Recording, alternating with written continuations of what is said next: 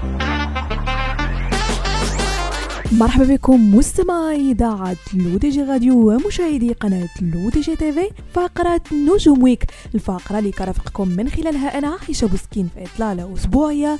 آخر أخبار نجوم الساحة الفنية الوطنية والدولية. وبداية مستمعينا مع أغنية سيد الغرام للفنانتين المغربية أسماء المنور والسورية أصالة نصري والتي مكنتهما من اكتساح الترند العالمي أيام قليلة على اصدارهما الديو الغنائي الجديد الجديد الذي جمعهما عبر قناة روتانا للموسيقى. وتبوأ فيديو كليب سيد الغرام المرتبة الأولى في tendances الموسيقى في اليوتيوب المغربي. كما أنه دخل قائمة ال tendances بمجموعة من الدول العربية ووصل لحد الساعة لما يقارب خمسة ملايين. ومن الجدير بالذكر أن أغنية سيد الغرام من كلمات محمد مغربي وألحان مهدي مزين وتوزيع مشترك لطارق الحجيلي ومادارا أما الفيديو كليب فأشرف على إخراجه حسن غدار. وننتقل مستمعين للفنان المغربي محمد الغاوي والذي تعرض يوم الثلاثاء لوعكة صحية خطيرة نقل على إثرها على وجه السرعة إلى المستشفى العسكري بالرباط.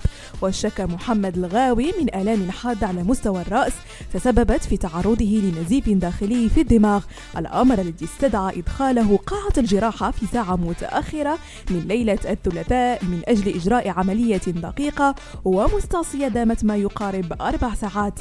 من الجدير بالذكر أن العملية الجراحية التي خضع لها الغاوي كللت بالنجاح.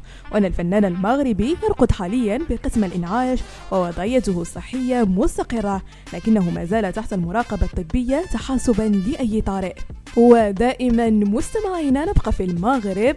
أدانت المحكمة الابتدائية الزجرية بمراكش البحريني محمد الترك زوج الفنانة المغربية دنيا باطمة بثلاثة أشهر حبسا نافذا وغرامة مالية قدرها 3000 درهم. وأدانت المحكمة ذاتها شاب وصال بثلاثة أشهر حبسا نافذا وغرامة مالية قدرها 3000 درهم. والشاب عبد المغيث بثلاثة أشهر حبسا موقوف التنفيذ وغرامة مالية قدرها 2000 درهم وتوبع محمد الترك بتهمة التحريض على الفساد فيما توبعت وصال بتهمة السرقة والتحريض على الفساد بينما توبع عبد المغيث بتهمة التقاط صور ومقاطع مرئية لأشخاص داخل مكان خاص ونشر بها دون موافقتهم. بهذا مستمعينا كنكون وصلنا لنهاية فقرة نجوم Week. نضرب لكم موعد la semaine prochaine كامل على إذاعتكم الرقمية L'ODJ Radio وكذلك على قناتكم لو تي جي تي في.